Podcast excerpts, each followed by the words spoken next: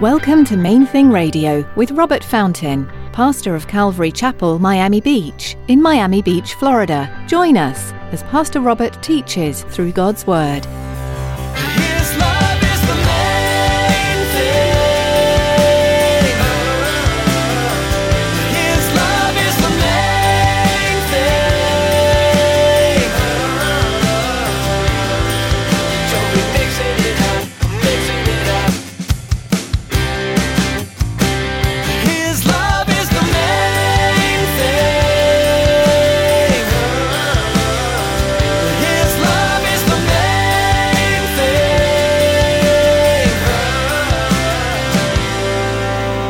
There's any other way to do this, please let this cup pass. Don't make me go through with this, Father. If there's any other way, don't make me go through with this. But listen, see, at the end of the day, he chose. When he finished that time of prayer, he chose the suffering. This is so important. He chose during that hour in Gethsemane not to follow his own heart. Jesus, as God, knew exactly what he would experience in his crucifixion and death, and as a man, he dreaded it all. He prayed for God to spare him, but as Pastor Robert teaches today, Jesus submitted to the suffering in order to do God's will. He never strayed from what God wanted, even to the point of death. Stick around after today's message from Pastor Robert. I have quite a bit of information that I'd like to share with you. Our web address, podcast subscription information, and our contact information. Now, here's Pastor Robert in the book of Matthew, chapter 26, as he continues his message Palm Sunday. His love is the main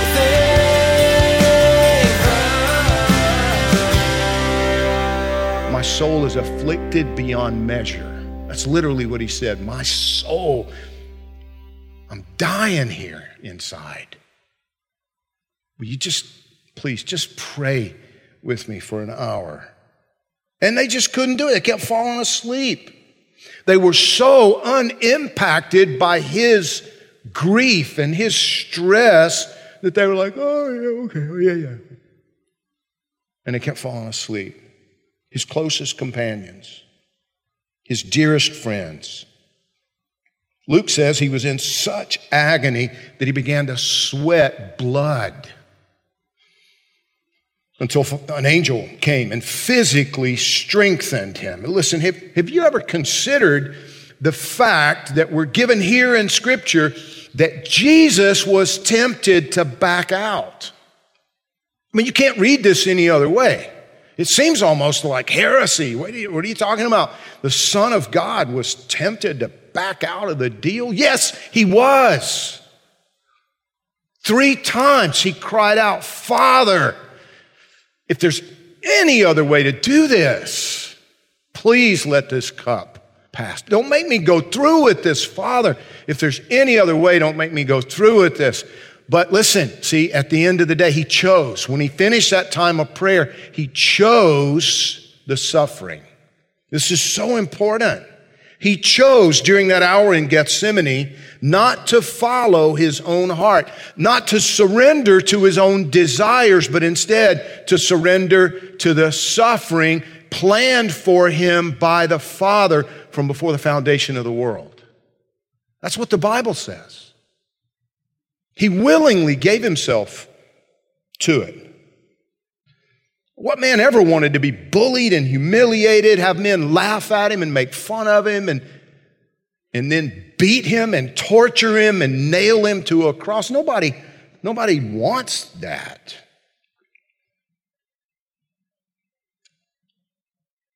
But this suffering that the Father had deemed necessary for your rescue and adoption, Jesus gave himself to it.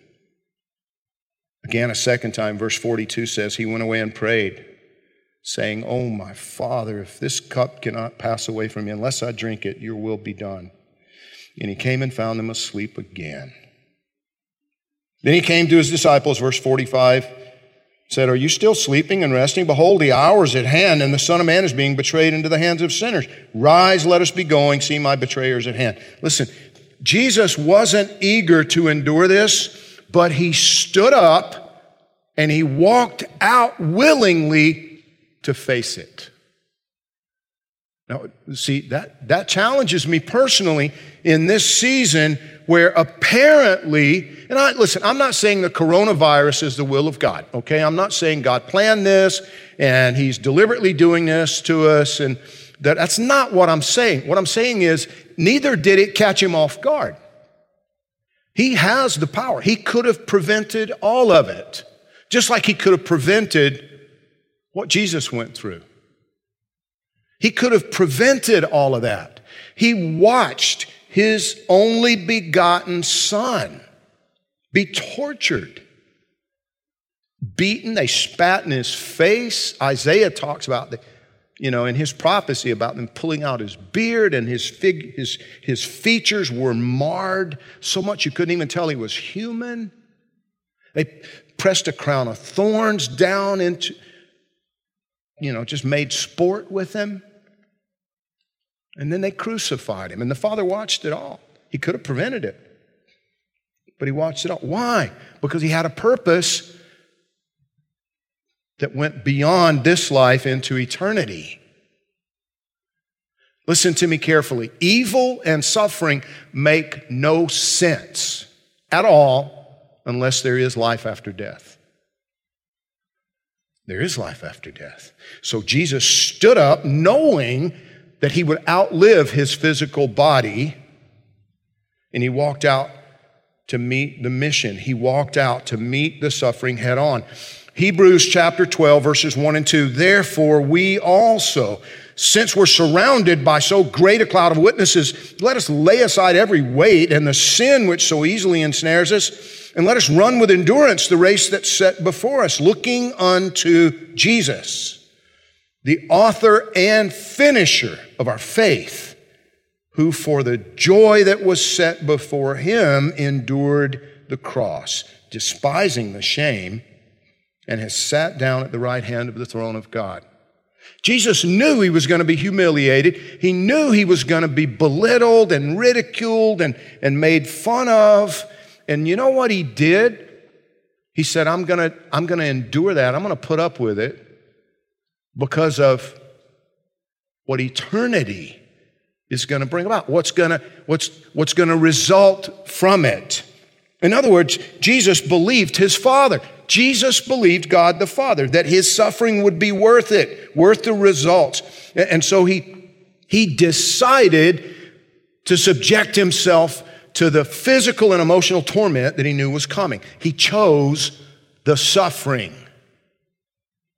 He agreed to it for the joy of seeing you be set free from death and transformed into the person that you were destined, that you were created to become. Matthew's account continues, verse 57. Those who had laid hold of Jesus led him away to Caiaphas the high priest, where the scribes and the elders were assembled. But Peter followed him at a distance to the high priest's courtyard, and he went in and sat with the servants to see the end.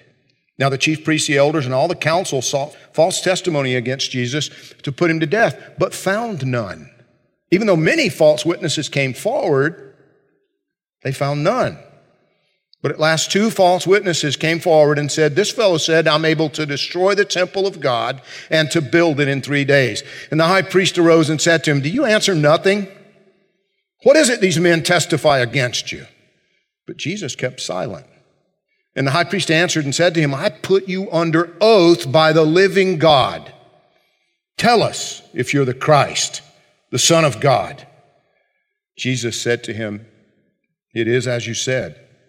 Nevertheless, I say to you, hereafter you'll see the Son of Man sitting at the right hand of the power and coming on the clouds of heaven. Then the high priest tore his clothes, saying, He's spoken blasphemy. What further need do we have of witnesses? Look, now you have heard his blasphemy. What do you think?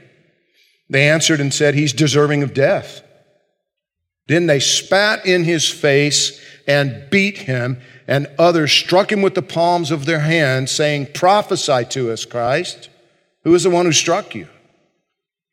Now Peter sat outside in the courtyard, and a servant girl came to him, saying, You also were with Jesus of Galilee. But he denied it before them all, saying, I don't know what you're saying.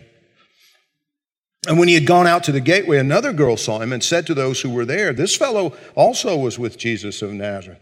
But again he denied with an oath, I do not know the man. And a little later, those who stood by came up and said to Peter, Surely you also are one of them, for your speech betrays you. Then he began to curse and swear, saying, I do not know the man. Immediately a rooster crowed.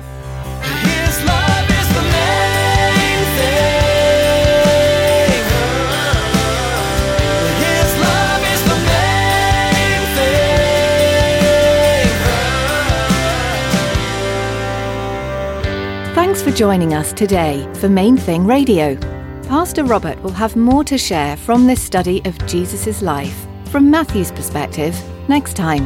For now, though, you can explore more of Pastor Robert's teachings online at mainthingradio.com. You're invited to join us at Calvary Chapel, Miami Beach on Sundays for our weekly services. We gather at 9 and 11 a.m. and at 1 and 6 p.m. for worship and Bible study.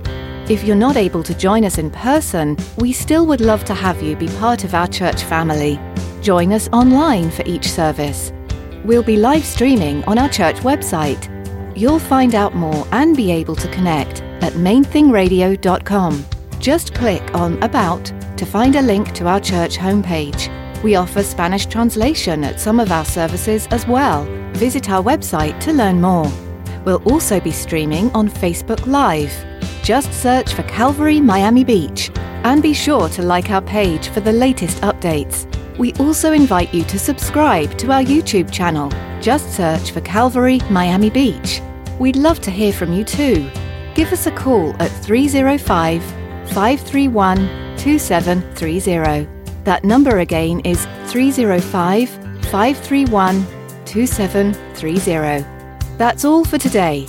Tune in next time for more from the book of Matthew, right here on Main Thing Radio.